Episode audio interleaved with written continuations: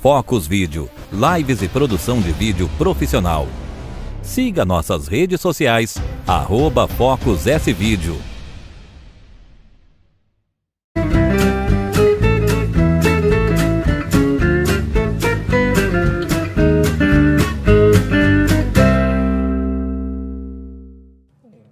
Olhe pra câmera ali. Boa noite, gente! E aí, tudo certinho? E aí, galerinha? Tudo certinho com vocês? Tudo belezinha? Noite especial de quinta-feira, Leriado está no ar, o nosso podcast das noites de terças e quintas e claro, depois de salvo aí no YouTube, você pode assistir de manhã, de tarde, de noite, a hora que você quiser. Hoje, no Leriado, nós vamos receber uma presença Duas presenças ilustres, eu estou até acanhado falar com esses homens tão importantes. Vamos conversar com o nosso amigo Evandro, ele que é o nosso aliado da Technic. E aí, Evandro, boa noite, tudo bem? Boa noite, Alex. Boa noite a todos que estão assistindo Leiriado aí. Vamos junto nessa aí. Alex convidou aí para participar hoje. Estamos aí para entrevistar esse que é um cara de sucesso aí, um cara mundialmente conhecido aí, né, Alex? É verdade. Vamos bater um papo hoje. Evandro vai me ajudar a bater um papo com Joares Mai, médico veterinário. Boa noite, Joares. Boa noite, Alex. Boa noite, Evandro. Boa noite, ouvintes. Boa noite. É um prazer enorme estar aqui participando desse bate-papo, desse lero com vocês. Oh, show de bola. Olha, a gente estava conversando aqui e é assunto. Uma hora vai ser pouco. Sargento, se prepara. Porque o currículo do homem é extenso o Evandro também gosta de falar, então a gente vai conversar, vai ser super legal. Você vai aproveitar e tirar suas curiosidades. De repente, minha senhora que está aí assistindo em casa, quando aparece uma cobra na sua casa, a senhora não sabe o que, que faz. Aparece um jacaré, aparece um leão baio, como já apareceu em Laguna. Nosso amigo Juarez vai esclarecer tudo, vai falar também, claro, sobre as viagens dele na Amazônia, Pantanal, América Latina, aulas que ele dá para o mundo todo. Nós vamos conhecer a história desse homem e também as novas tecnologias de internet que o Evandro vai falar pra gente também aqui nessa noite. Tudo isso em uma hora, não sei como a gente vai conseguir, mas nós vamos conseguir. Sérgio, taca a vinheta aí, Sérgio.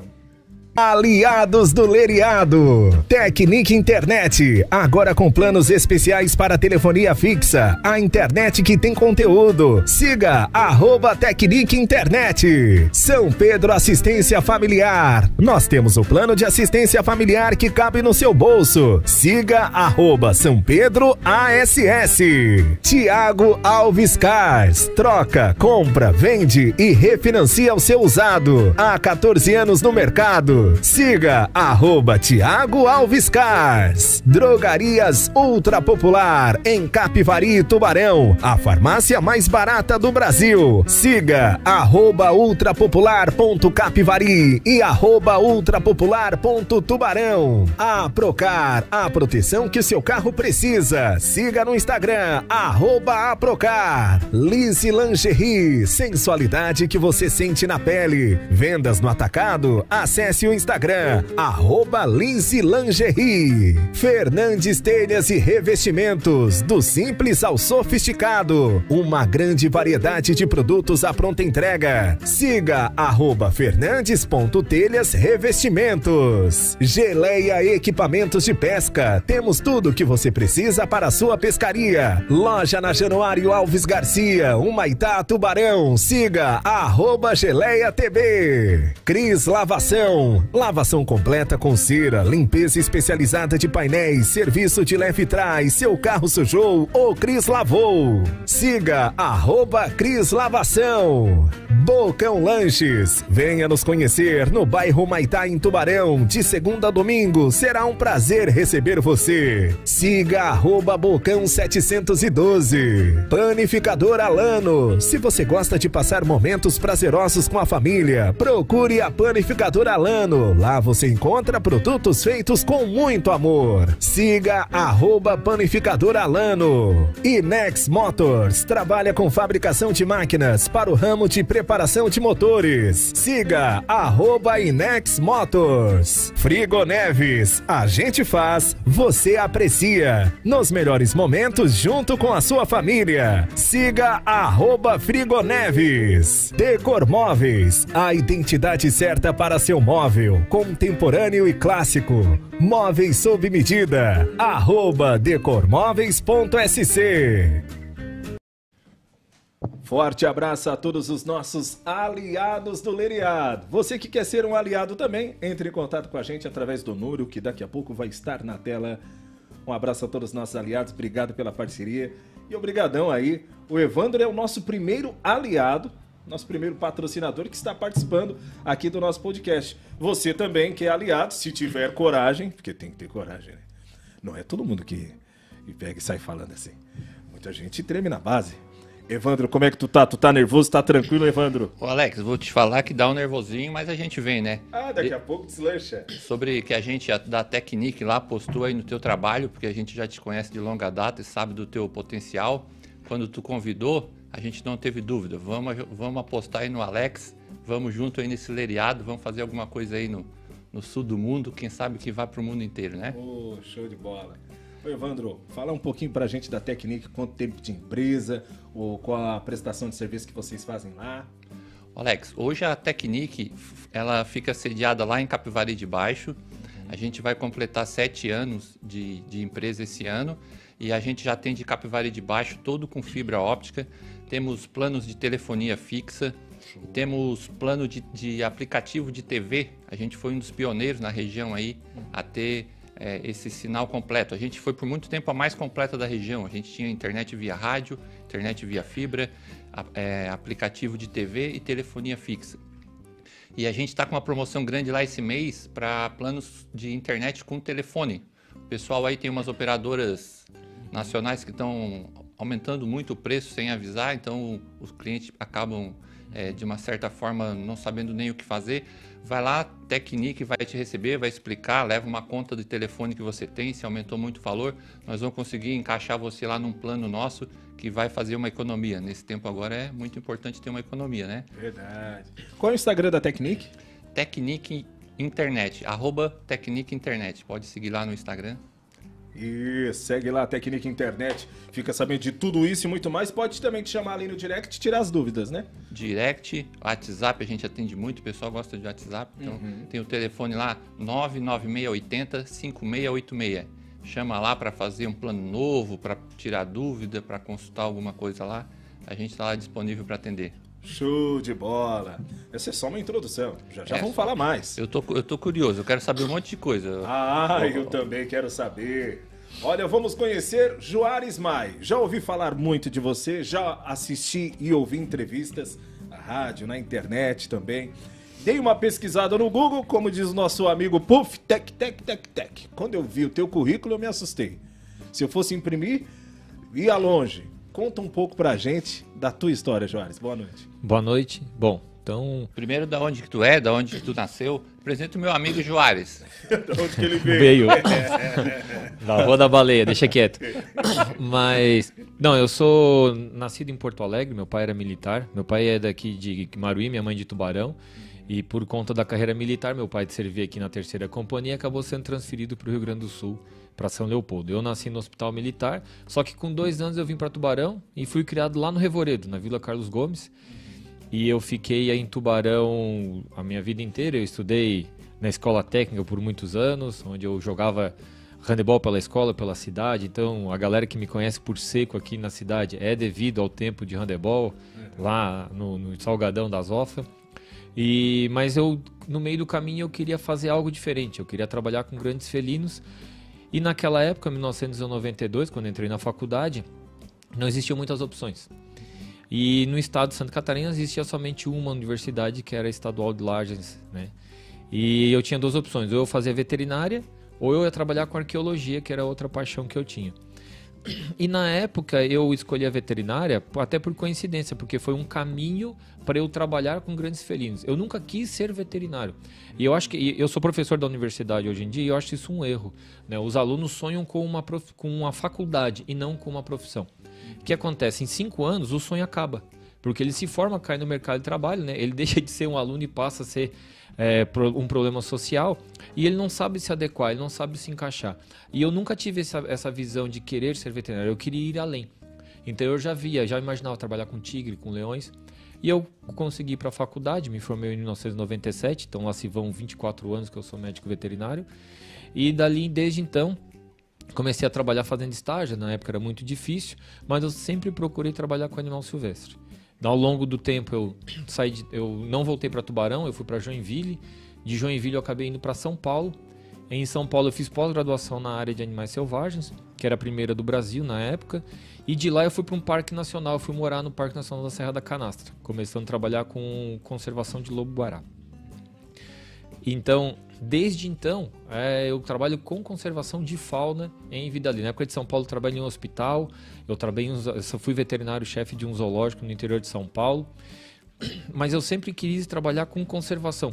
Por que conservação? Eu achava que eu fazendo, trabalhando com conservação, eu faria algo diferente e eu mantinha o um animal livre. Eu lembro uma vez eu fui anestesiar um lobo guaral, terminei o procedimento, eu soltei o lobo no recinto. Uhum. Ele caminhou um pouco, ele parou na minha frente e eu olhava para a cara dele e falei: "Pô, cara, não te soltei, né? Eu trabalho, trabalho para te melhorar a condição de vida e não te soltei". E aí daquilo ali já me me deu um clique, eu disse: "Puta, eu queria trabalhar com conservação". Veio o convite. Então, desde 2004 eu trabalho com conservação. Eu trabalhei com com lobo guará, depois eu trabalhei com anta e em 2008 eu comecei o trabalho com onça pintada e desde então eu trabalho com a espécie no Brasil e em outros países também. Ô Joares, o, o craque Neto da Band, ele fica dizendo lá, ah, não sei o que da anta. O que, que a anta tem de especial lá? Que ele tanto fala, que ele não sei da anta. Bom, eu acho que o que ele fala aqui tão especial deve ser o paixão dele, né? Mas é que ela tem um pênis grande. Sério? É, ela tem um pênis é, bem desproporcional. que é. Isso. E Meu, co... Ué. Isso. E parece. A Gabriela diz que é sexual, né? falar desse E parece que quebrou o cardan. Sabe um caminhão quando quebra o cardan, que negócio é. baixa? Ela é igualzinho. Pendurado? É. é mesmo, é grande mesmo. O problema não é o macho ter um pênis daquele tamanho. O problema é a fêmea. Como é que aguenta? Esse que é o do... Deve tudo se encaixar, né? Deve ser igual um Lego, né? Ah, não, com certeza, encaixa perfeito. se me perguntar, eu vou responder. Eu já falei eu pra vocês. de mais uma Pega uma produção uma caneta aí, que eu tenho que ir controlando... O, uma canetinha, como você pega aqui? O, o Lobo Guarel da nota de 200? É o da nota de 200 reais. Só vi na, no 200, mas vi uma vez só também. Tem algum aí pra mostrar? É, ele deve ter um monte, o pessoal da internet. Não, eu, eu recebo alguns lá, e aí o meu, meu filho menor é esperto, ele começou a pedir, ó oh, papai, quando tu achar uma nota de, de, do Lobo Guaraná, ele não sabia falar ainda. Lobo Guaraná eu quero, tá? Aí uma vez eu consegui uma lá, daí troquei, levei pra casa. O pai, quando tiver outra, traz, né? Pode tá deixar. fazendo. Só que agora que dá brindezinho de nota de 200. Imagina, oh, mas, se tiver, mas se tiver sobrando lá na Tecnica, avisa que eu posso lá. Esse lobo também me interessa. tu gosta mais do lobo silvestre que tu falou que eu sei. É, exatamente, exatamente. E o, o, o, o Joares, é, a gente vai querer saber muitas experiências, mas já indo já assim, o, o que que... Tem alguma coisa nessa mata que tu vai e tal, que chega a te assustar, assim? Tem. Mosquito. Mosquito. Mosquito. Eu peguei leishmania quando eu fui trabalhar em Belize, na América Central. Eu passei bem mal. Eu fiquei bastante Como é, é doente. doença? Nem sabia leishmaniose. que essa doença. Leishmaniose. leishmaniose é uma doença transmitida por mosquito. Ela pode formar ou uma ferida na pele ou ela pode dar uma lesão interna num órgão que esse parasita ele começa a se alimentar. Então eu tinha uma ferida na orelha, que por a minha sorte era uma leishmania que a gente chama de cutânea, mas é um problema que acontece aqui em Tubarão, já foi relatado em alguns animais domésticos e é um problema da saúde pública bem grave, que inclusive o pessoal da unidade é, de zoonoses já está atrás disso e a saúde pública em Tubarão procura fazer o controle. Mas voltando à leishmania, eu fiquei doente, eu fui o primeiro caso relatado. Eu tive. o primeiro? Aqui em Tubarão fui o primeiro. Oh, cagado. E, e eu fiz o primeiro tratamento que não deu certo. O primeiro tratamento foram 20 dias de medicação e não e eu tinha que tomar a medicação e eu ficava internado na UTI aqui do, do hospital em Tubarão para poder fazer acompanhamento cardíaco. Uhum. E aí eu tinha uma descompensa, uma descompensação, mas era monitorado. Não resolveu, depois eu tive que voltar para o hospital depois de seis meses. Aí eu tomou uma medicação bem mais forte e nessa medicação mais forte eu passei bem mal. E eu lembro que foi na época das Olimpíadas passadas, onde eu ficava vendo as Olimpíadas. Então eu começava a tomar medicação às 11 horas da manhã e terminava às 6 da tarde tomando uma medicação que deu inclusive lesão renal. Então é por isso que eu tenho medo de mosquito e a onça não me assusta. Caramba, né? Ô Juarez, o, o, o, Alex, eu posso ir perguntando assim que eu tenho muita coisa. Com certeza, fica à vontade. O podcast é teu. Dá um sossego hoje aí. O, um veterinário, ele pode, ele, é, estuda para consultar, evidentemente, animais. Certo. Tu trabalha com animais grandes, pequenos, como que tem essa diferenciação lá na, na parte da Tá, veterinária? então, na, na veterinária a gente se forma para trabalhar com animais em geral e a gente procura especialização. né? A minha especialização que eu busquei foi trabalhar com animais que a gente chama de exóticos e selvagens. O que, que é um animal exótico? Animal que não é da fauna brasileira. Então, por exemplo, um porquinho da Índia e uma calopsita são animais que eu atendo. O que, que é um animal silvestre que eu atendo? Um macaco, que é da nossa fauna. Eu já trabalhei com animais de grande porte, com bovinos, com equinos, mas eu evito atender porque eu tenho colegas que atendem é, com mais prática. E é um tipo de atendimento na fazenda. Eu já eu faço também um pouco de cardiologia veterinária, que é atendendo cães e gatos, mas o que eu busco atender quando eu estou aqui em Tubarão, tanto nos hospitais particulares quanto na universidade, é a parte de animais que a gente chama de exóticos e silvestres. Tu, tu, tu pode atender um ser humano se precisar? Como é que funciona Tá, isso? legislação. legislação. Se eu for atender um. é, uma, se eu estiver num local e uma pessoa tiver problema, eu tenho uma obrigação ética de atender. Então, se não tiver um médico num raio de 100 km, eu posso atender. Então, se acontecer um acidente, eu posso fazer uma intervenção. Claro que eu não vou fazer um procedimento. Já aconteceu, infelizmente, uma pessoa Numa que machucou a numa mão. falta de, É, de outra opção, eu faz. já tive que fazer uma E intervenção. no, na caso, e no caso do nosso amigo que se autodenomina Tigrão, que é o Alex, é o Alex Tigrão, É. ele deve ser consultado por um médico normal ou daí por um veterinário? Eu tipo, acho que tem que ser consultado por um veterinário, porém, eu gostaria de lembrar ao Tigrão que o médico veterinário tem uma característica especial para medir a temperatura. Não, não, não, não, sai pra lá. Não, não, E não, é o primeiro procedimento que o veterinário tem que fazer do Tigrão. Então, já que ele coisa- se empolgou tanto, É, não, esse aí... Caramba, botei a touca Se der- muito cedo. Se eu tivesse escutado isso antes, eu tinha reação colocado. prematura. O Tigrão aí é... E tu disse que tu atende lobo-guará, é, trabalhas com tigres também? Eu já trabalhei com tigre em zoológico, já atendi tigre, é, mas como não tem na nossa fauna silvestre, hoje eu não trabalho tanto. Tem uma história dele, o Alex, que é daquele leão. Do Leão Baio. É, vai no leão baia que tu... Que O famoso Leão Baio. que Não é lagartixa baia, né? Lagartixa baia é outra coisa. É outra coisa. É tem, tem na música gaúcha. o Leão Baio veio parar aqui em Laguna. Isso. A gente na época leu matéria, viu explicação, viu o vídeo, tu pegando ele lá, tudo. Mas é uma coisa pra mim Foi tu que pegou, como é que foi lá? Eu não, eu tava esquecido desse assunto aí, deixa ele falar aí. Tá, então, esse, esse puma ele apareceu em Itapirubá. Ah, é um puma? Puma, leão baio, sussuarana, onça parda, é tudo a mesma coisa. Uhum. Ele apareceu em Itapirubá em torno de 10 a 12 dias antes. E. Ele come, come baleia ou não? Não, Ba- não come. Não. Às vezes veio ali porque tem baleia, né? Não, na verdade, se a gente olhar, se a gente olhar no mapa, se a gente olhar no mapa, é, em Bitu, Itapirubá começa uma península, né, que é um prolongamento de terra que vem costeando até o final lá dos moles. Então toda aquela região é uma península, que é Uhum. um prolongamento destacado em relação ao continente. E ele entrou por conhecer. Na época, não sei se vocês lembram, mas tinha a greve dos caminhoneiros. Sim, Inclusive, sim, sim. quando saiu a matéria na, num, num site, Uhum. fala que greve dos caminhoneiros força Leão Baio a aparecer em Laguna. Que, que foi uma mentira. Mas na região ali próximo à Guarda do Eu Embaú. pensei que veio com algum caminhão, daí, Não. daí não conseguiu, tava traficando, né? Aí não É. conseguiu levar pra outro lugar, teve a greve, pararam, ele teve que soltar o leão ali. Não. Né? Faz sentido, né, Alex? Faz, faz. Ele veio da região do, da Serra do Tabuleiro, que a Serra do Tabuleiro fica ali mais ou menos na região da Guarda do Embaú. Esse animal se deslocou, era um animal jovem, deveria ser um macho aí de um ano e meio a dois anos, que é a idade que a gente chama de dispersão. Ele terminou a aborrecência e agora tem que procurar um território para ele. Ele tinha tomado uma porrada, que ele tinha uma cicatriz na cara, provavelmente de um macho mais, mais forte que ele, e ele desceu por ali. Então, quando ele passou, eu já tinha notícia, eu já estava conversando com o pessoal da Polícia Militar Ambiental, com quem eu trabalho há um, há um certo tempo, e a gente vinha monitorando. né? Encontrou. Tava ligado nele. Já tava ligado, já tinha dado uns, um susto num surfista tudo mais. E quando ele apareceu em Laguna, foi uma quarta-feira de manhã, se não me engano, o pessoal da Polícia Militar, o mais cedo possível, me ligou, me avisou, ó, tem um puma aqui, apareceu no centro.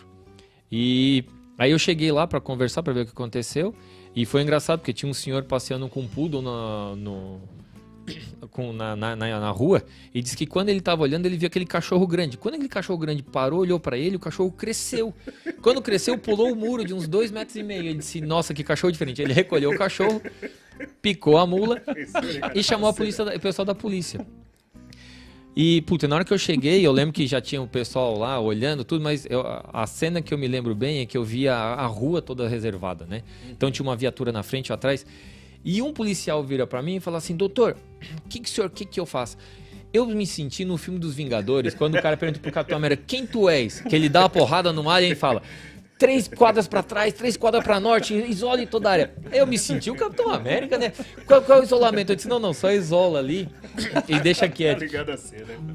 Mas eu, pô, na hora que ele perguntou, e eu lembro que na rua, assim, tinha um monte de gente curiosa, né? Ele assim, o que, que a gente faz com ele? Ele disse, rapaz, deixa, porque se esse puma correr, os caras vão escalar o prédio. E ele foi- tava passando e cruzou com esse puma lá. ele, ele, esse cara cruzou, ele pulou. Tu já cruzou com algum cachorro na rua? Peraí, calma lá. se eu já esbarrei em algum cachorro. Como que foi rua, essa experiência aí? Fala pra nós. Não, se eu já esbarrei com algum cachorro na rua, se eu, cru- se eu passei perto dele, sim, cruzar nunca. É, eu não cruzei com ele. Mas o puma quase que leva, né? É, e aí me chamaram, eu fui lá fazer o procedimento, junto até com outro professor da universidade, o Rodrigo. E, e tinha, tem um cara filmando, e tem esse vídeo, tá aí na internet. Eu dei o primeiro tiro e eu errei, porque eu não consegui enxergar direito. E aí eu vou dar o segundo tiro e ele fala: ah, não, finalmente ele acertou, porque o primeiro foi muito ruim. Olha lá, agora ele vai ver se funciona. Aí a gente anestesiou e removemos o animal que foi para a região da serra, né? Para ser solto, monitorado e para retornar à natureza. Na mesma serra. Voltou a... Na mesma região, na mesma região. Tá, e tem muito? Tem, Tem tem, muito bastante. É assim, ó, Alex. É, assim como as pessoas de vez em quando se lembram que tem jacaré no nosso rio Tubarão, às vezes as pessoas lembram. Saiu esse tempo atrás uma notícia aqui em Tubarão que apareceu um gato do mato atropelado. Né, aqui em Tubarão, que as pessoas não sabem que existe. Existe uma série de animais que estão aqui ao nosso redor e que circulam, só que as pessoas não têm tempo para ver, né? Então elas não acabam não enxergando. Mas essa fauna na nossa região é bastante rica. Nós não temos aí, mais aqui na nossa região é a anta, que foi extinta, o catete e o queixado, que são os porcos selvagens, e a onça pintada. O o javali, resto, o javali? o javali é, é introduzido, Evandro. O javali, Ah, na não é verdade, não, é um animal que veio da Europa, ele foi introduzido em Santa Catarina. Ele é um problema de saúde pública e um problema econômico bastante grave, Uhum. mas não é da fauna nativa. Ele é um problema de saúde pública porque ele transmite uma série de doenças para nós pessoas e é um problema econômico que se ele for positivo para algumas doenças, ele fecha os nossos portos, que são a nossa Ah, grande por falar, exportação de por falar sobre doenças que transmite para pessoas, isso chama zoonoses. Isso. Aí tem um, um amigo, é, o Ederson, é, de um grupo de amigos lá que eu te falei que eu pedi algumas perguntas, ele mandou aqui, ó, zoonoses são doenças transmitidas entre animais e humanos, e quais as principais que tem aí, o que cuidados a gente tem que Tá. ter nesse sentido aí? Então, vamos já, tu já primeiro- explicou que o javali já é uma questão dessa, mas a gente come javali aí no, no, nos restaurantes. Isso, então vamos lá. Primeiro, é, eu não gosto do termo zoonose. Zoonose é uma doença transmitida entre humanos e animais. Eu não concordo que nós não sejamos animais. Então, zoonose é um termo equivocado, porque nós somos animais. Animais. Por que, que é importante quebrar essa barreira? Porque não existe essa barreira. A doença que ocorre num cão, que ocorre num macaco, ela pode ocorrer numa pessoa. O que, que tem que tomar cuidado? Por exemplo, uma parasitose que, te- que esteja num cão, como é o caso do bicho geográfico, né, que é um, para, um parasita intestinal, que aí que é, por que, que a gente pede para os cães não irem para a praia? Porque eles defecam, as fezes ficam lá e esse parasita, quando a gente encosta na areia, ele migra na nossa pele e faz uma lesão, que a gente chama de bicho geográfico, que é um parasita do intestino do cão. Então, isso não deixa de ser uma zoonose. Um outro problema que a gente tem é leptospira. que eu ia perguntar pra ti, por que o bicho geográfico? Eu perguntar se é um, é um bicho que é viajado, assim, que geograficamente vai pra todo lado. O que, que é um bicho geográfico? É um- Conta aí pra quem tá assistindo aí, porque é um, um- nome bonito, né? Bicho Isso. geográfico. Pô, É um cara, bicho pode- que faz um mapa na tua pele. Ele faz os Ah, caminhos ele quando vai cavando e ele faz um mapa na tua pele. Tem uma lógica, né? Claro, claro. Então, esse é um exemplo. A gente tem um outro problema grave que tivemos aqui em Tubarão, que é a febre amarela, que ela é transmitida por mosquito. E a febre amarela, O quando... macaco também, não? Não, o macaco, ele pode ter a doença assim como a gente. Ah, entendi. É quando morre um macaco de febre amarela, é sin- sinal de que tem algum mosquito transmitido. Então, o, ter o mosquito. macaco é um sentinela. Quando ele morre, ele é encaminhado para a professora Luísa lá da universidade, com quem eu trabalho. Aí ela faz a avaliação, a gente analisa e vê o risco que aquele animal teve de. é, o risco não, a possibilidade que aquele animal teve de, ter, de ter, ter sido picado pelo macaco e ser positivo para a febre amarela. Se isso for con- constatado, tem que se fazer um trabalho de vacinação das pessoas naquela Na região. região.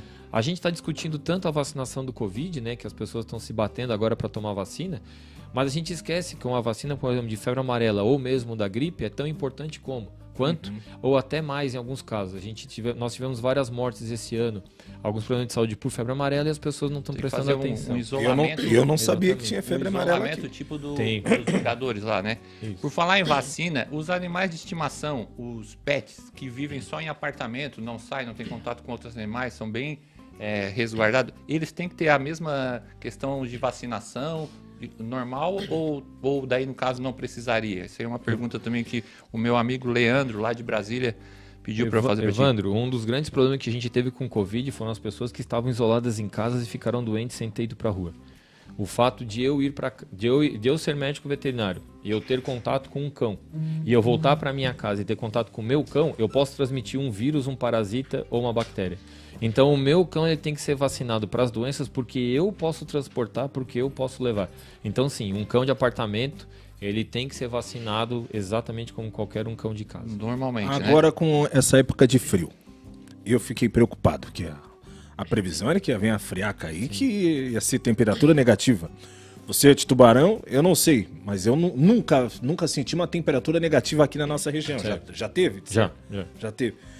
Animais domésticos, como é que a gente cuida? Que tem os cachorrinhos lá, a gente botou uns. botou papelão e botou uns, uns cobertor velho lá. Mas tem algum cuidado especial? É, olha, vou falar como eu, eu tenho um cão.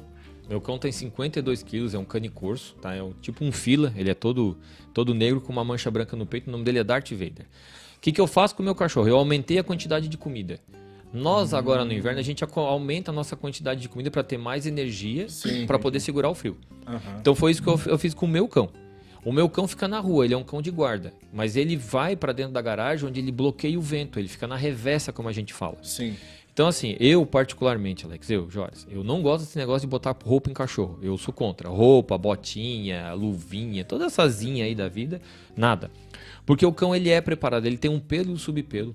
Ele tem um, um tipo, uma estrutura diferente da nossa e ele é preparado para intempérie.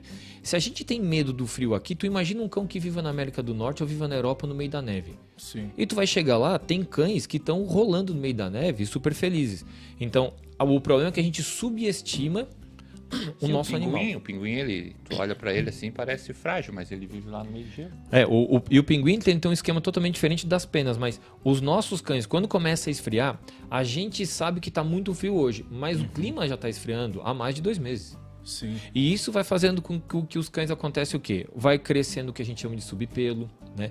Vai se Aquelas porcaria que a gente chama de pincher, aquilo não tem jeito, tá? Aquilo lá treme igual uma vara verde. Então pega esse negócio, bota dentro de casa e deixa fechado. É Pincher, raça do teu cachorro? cane corso. E tu falou fila ali, o que é? Ele parece um fila, é que Tá, parece a do raça do bichão. meu cão. A raça do cachorro fila. Por exemplo, pra gente adotar um cão fila, tem que pegar senha? Olha, depende. Se for um cão assim, é, muito requisitado, se for um cão de, de uma fila muito longa, eu acho mais fácil. Agora, se tem o seguinte: se tu adotar esse teu cachorro em Portugal, tu pode chamar ele de bicha. Lá é bicha. É, isso. É, daí, Alex. Aí, tipo, Aí tu pega um, fi- aí tu pega um fila e bota o nome de bicha E e, se, se eu estiver no Brasil, adotar um cão fila, quando eu vou nos estabelecimentos, eu tenho preferência de atendimento? Tens, claro, total. Entendeu? Claro. A jogada? Já tem uma jogadinha aí, né? É? É Tem um lereado aí, né, cara? Tem um leriado. É, Os policiais, os policiais que usam aqueles cães pra. O K9 aqui tá fazendo estrago. K9. O pastor de Malinois, aquela, aquela raça. Qual é a raça mais usada lá neles? Pastor de Malinois. Não é o pastor alemão? Não, não mais. O, hoje, o pastor alemão ele é um excelente cão, mas por muitos anos o pastor alemão foi considerado cão policial. E para poder ter um cão é, a- a atender as pessoas, as pessoas começaram a reproduzir uma grande quantidade. Na minha época, eu sou, eu tenho 46, eu assisti o Rintintim. Todo mundo queria ter um Rintintim ou um capa preta. Isso começou a ter cruzamento entre irmãos. A Alessia e o Ritintim era da mesma A Alessia Collie, né? E o Rintintim é o pastor alemão. E E quando Alex é mais novo, não pegou essa é, deixa. Peguei, Alessio, peguei. Ele é do tempo do Benji. Mas, então, o que, que aconteceu? Como teve cruzamento de irmãos, a qualidade genética desses, do pastor alemão no Brasil caiu muito. E tanto é que ele tem problema que a gente chama de displasia coxofemoral, que é uma, é uma lesão que tem na- no encaixe do fêmur com o osso da bacia, digamos assim. E o pastor de Malinois é uma raça nova, que tem um padrão genético diferente, uma qualidade muito é, mais apurada. E ele Malinois, não passou por... Malinois vem da onde? É uma Bélgica. cidade? Bélgica. Não é uma cidade? Não sei te dizer. Eu acho que é uma regi região da Região Bélgica. da Bélgica. É. Eles chamam também de pastor belga essa raça. Ah, be- ah, o pastor belga eu conhecia. O pastor alemão, ele pode tirar passaporte e viajar na Europa? Pode, na verdade, assim, os cães para viagens internacionais têm passaporte sim. Só que agora ele tem da comunidade europeia, a vantagem é essa. Esse- mas esse tem vantagem, tem dupla cidadania, Alex. Também. Sabe que fugiu uma pergunta lá da, quando tava falando do leão baio e eu perguntei da quantidade? Eu fiquei curioso. É perigoso O Quem? leão? a gente cruzar com um leão baio desse aí, já que tem grande quantidade? é perigoso? Alex, Alex, nós já perguntamos se É. ele cruzou com algum animal na rua, né, Vamos lá, Alex? deixa eu te Agora tu quer perguntar. cruzar com o leão? é, Não é perigoso, Alex. É só tu botar umas batatinhas na unha dele que ele não te arranha. isso é mais perigoso, isso é mais problemático. Alex, é, tu andarias em São Paulo uma hora da manhã sozinho no centro? Não. Perigo é isso. A onça parda, ela te percebe muito antes. E ela, ela antes de tu chegares perto dela, ela já, ela já vai embora. Então não há um risco eminente de ataque.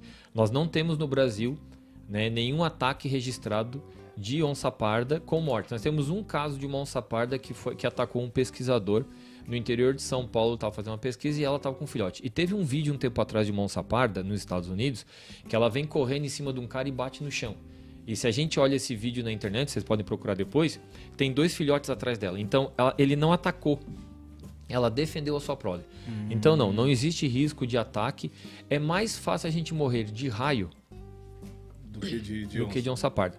E tem uma coisa que é muito mais grave que a pessoa tem que tomar cuidado, que é isso aqui, ó, telefone celular. Tem mais gente no mundo morrendo fazendo selfie idiota do que sendo atacado por felino. Então, se eu tivesse que ter medo, eu teria medo de telefone e nunca de um felino de grande porte. Olha só. Tá, mas isso é a onça, né?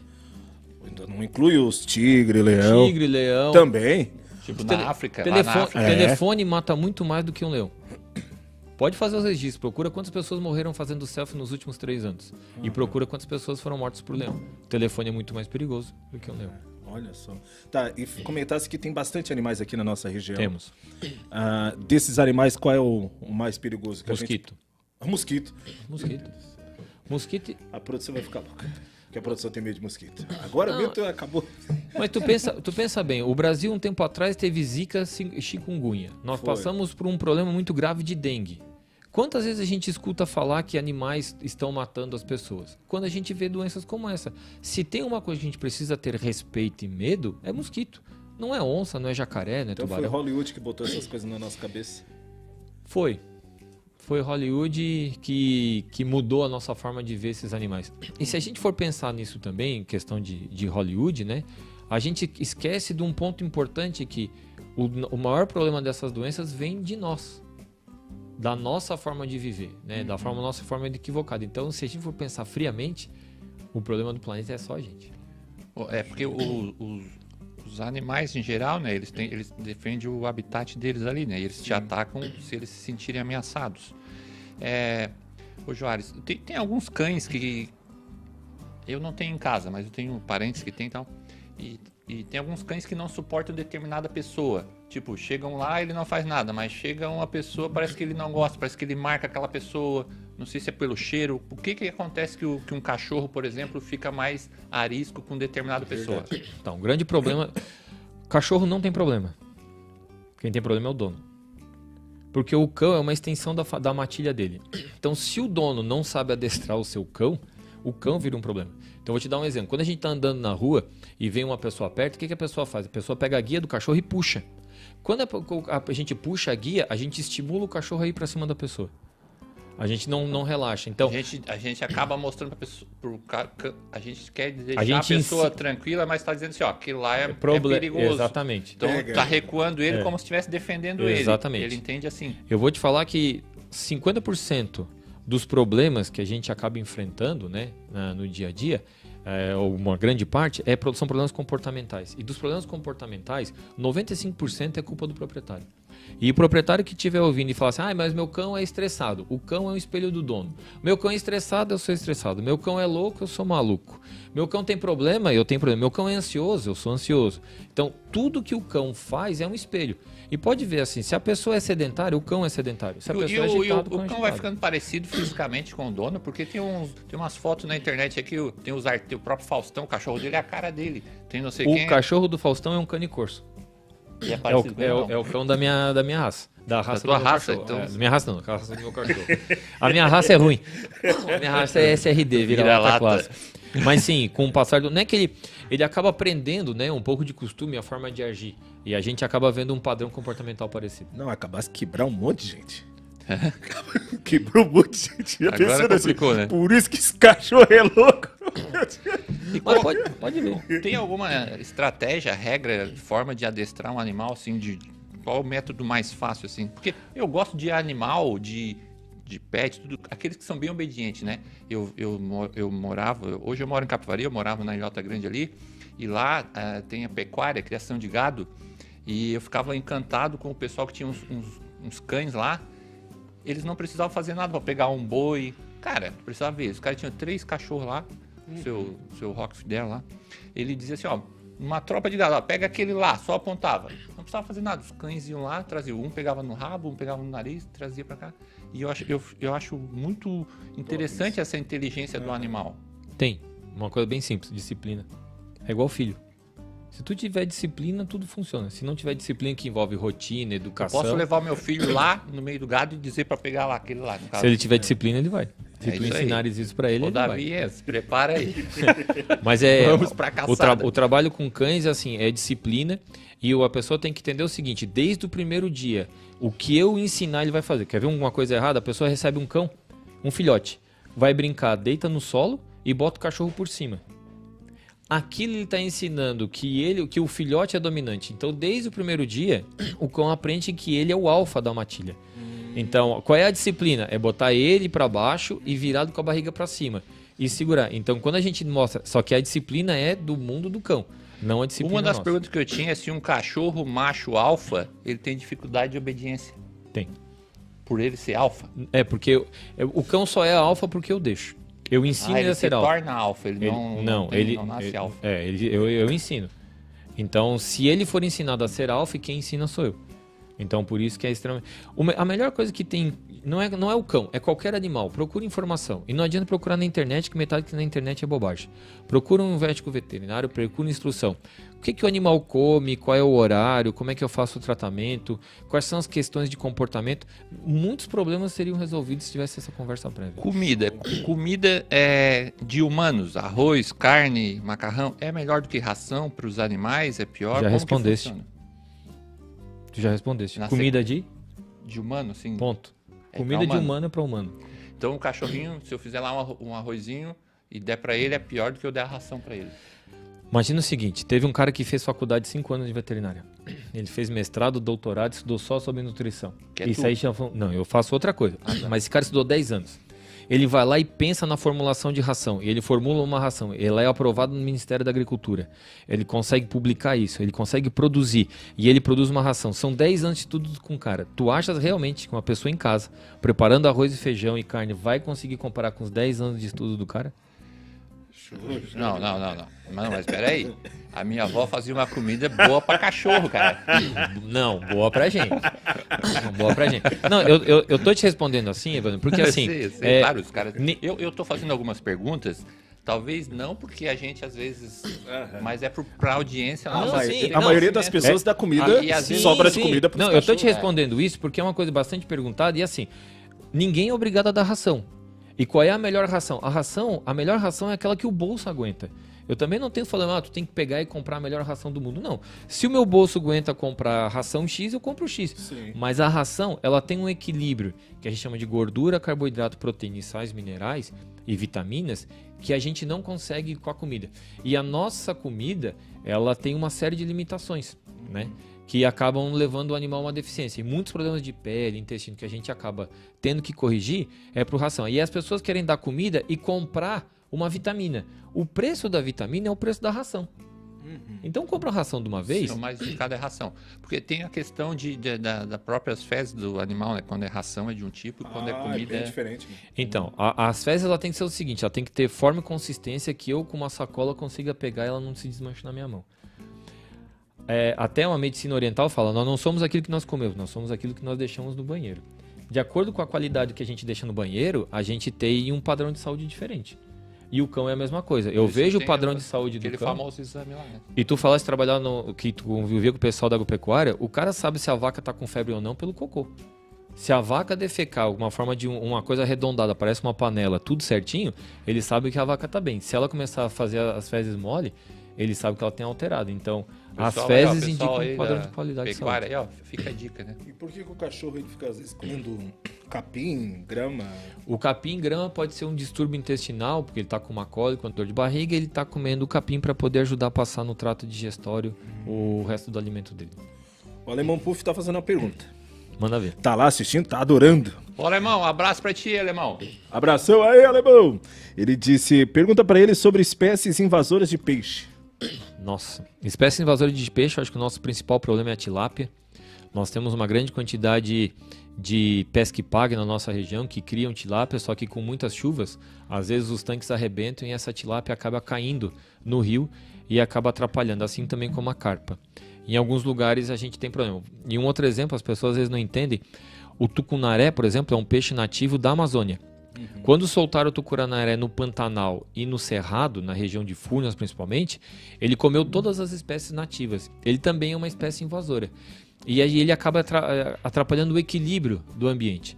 Então, um peixe, ele acaba sendo um prejuízo muito grande, maior do que a gente imagina. A nossa região, a gente é bastante de- eh, tem a cultura do camarão. Se a gente tiver uma espécie invasora que coma a larva do camarão, tu imagina o impacto econômico que a gente teria na nossa região nos próximos 10 anos, perdendo o que a gente tem ali na região da cabeçuda, Ele transforma a cadeia alimentar, né? ele destrói a cadeia alimentar. Então é um problema grave, né? E é um problema econômico. As pessoas ainda acham interessante, acham legal de, ah, eu tenho peixe, eu não quero mais, eu jogo no rio, eu jogo uma tartaruga que joga num lago ou um animal que solta no mato. O impacto de uma espécie exótica econômico é muito grande. A gente só vai entender depois de 5, 6 anos onde não tem mais o que fazer. Ô, ô Joares, eu tava assistindo uma entrevista tua, tava dando uma entrevista online, e tu tavas, eu acho, no Pantanal ou no Amazonas. Queria que tu falasse um pouco sobre esse trabalho que tu faz lá. Ah, no Pantanal, legal. O Gustavo Lima tava pescando contigo lá algum dia, não? Não. Nem, nem o Leonardo. Não, também não. E lá o pessoal pesca muito, né? Pesca. Onde eu, tra... eu, no- no- onde eu faço trabalho, normalmente são áreas de turismo. Então, no... Por que, que o pessoal procura tanto aquela região pra pescar? Eu, às vezes, eu desconfio que é por causa da piranha lá. E eu queria saber por que, que as piranhas são tão difamadas, cara? Por que, que elas levam esse- essa culpa toda aí? Olha, as piranhas. Boa pergunta. De- deixa ele falar. né? Não, na, ver- na verdade, eu acho que a cultura era o seguinte: por muito tempo as pessoas que iam pescar no Pantanal realmente iam pra farra, né? E lá eles falavam que pegavam Ah, as aí. piranhas. E as piranhas eram as moças de vida não tão fácil assim, mas de uma vida diferente, que acabavam entrando no barco e passeavam 15 dias com o pessoal. Então as pescas de. Nunca pensei que era isso, muito menos que eu ia aprender isso com o veterinário, cara. Tá? E se- isso era uma, uma prática que ocorria. Não vou dizer que não ocorra mais, né? Mas a gente diminuiu bastante. Mas eu trabalho em regiões que tem o ecoturismo né, voltado. Eu trabalho com conservação de onça pintada, onde eu capturo os animais para colocar um rádio colar e fazer o monitoramento. A onça pintada é topo de cadeia alimentar. Então, se eu tenho uma onça O que, que o, um caçador, quando diz que, que adora ir caçar ficando atrás da moita esperando uma pintada, o que, que ele quer dizer com isso? Olha, bom, como eu sou gaúcho, eu- eu posso falar um monte de bobagem.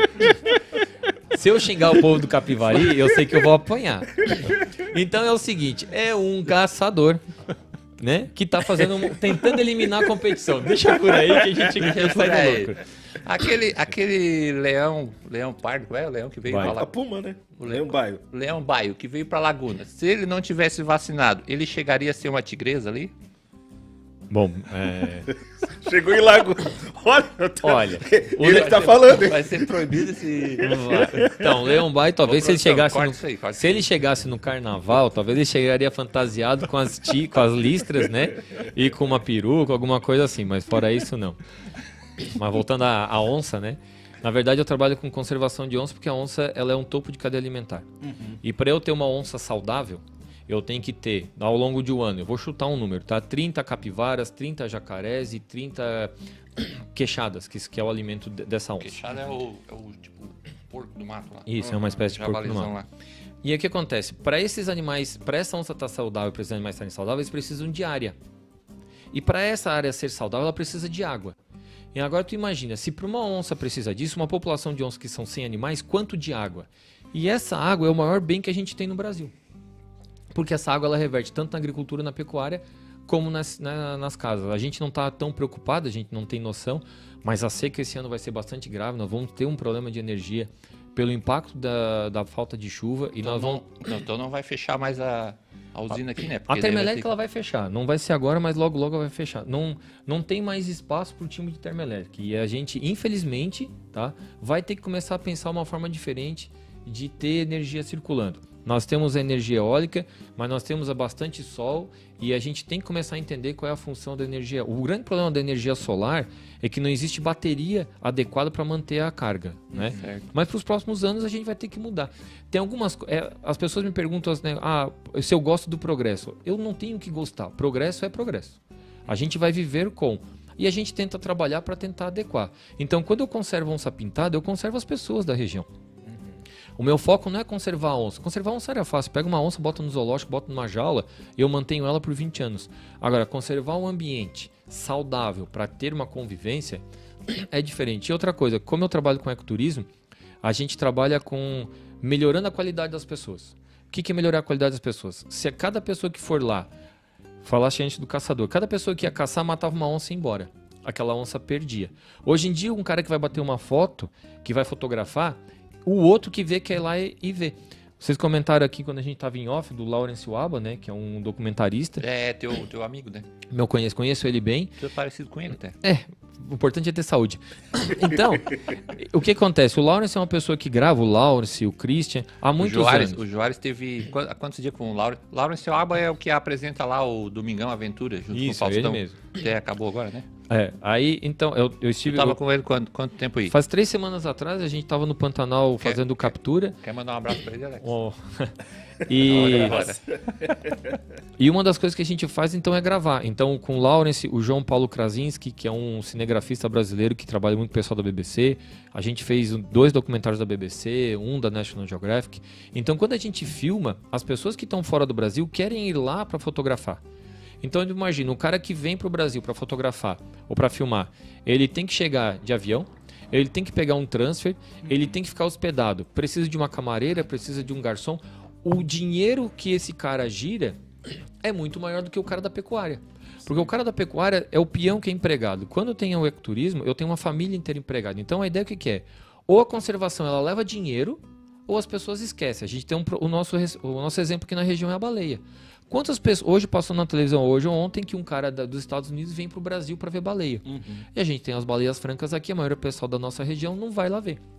Então tem gente que sai lá da América do Norte para ver a baleia franca aqui na nossa região e a gente não vai. Agora tu imagina, um, um litoral como a gente tem, subutilizado no inverno, chegando pessoas de fora que precisam de restaurante, que precisam de cama, que pre- ativaria o nosso aeroporto de Jaguaruna, que é um aeroporto que precisa de uma quantidade maior de voos. Ativaria todo o nosso comércio regional. Verdade, sim. Então, esse dinheiro que traz com o ecoturismo, ele é um dinheiro limpo. Claro, nós vivemos numa época de pandemia, a gente está todo atrapalhado com questões econômicas, o turismo está travado, mas vai melhorar. E a gente tem que estar preparado para isso. Imagina quantas pessoas. Eu adoraria fazer um turismo de barco.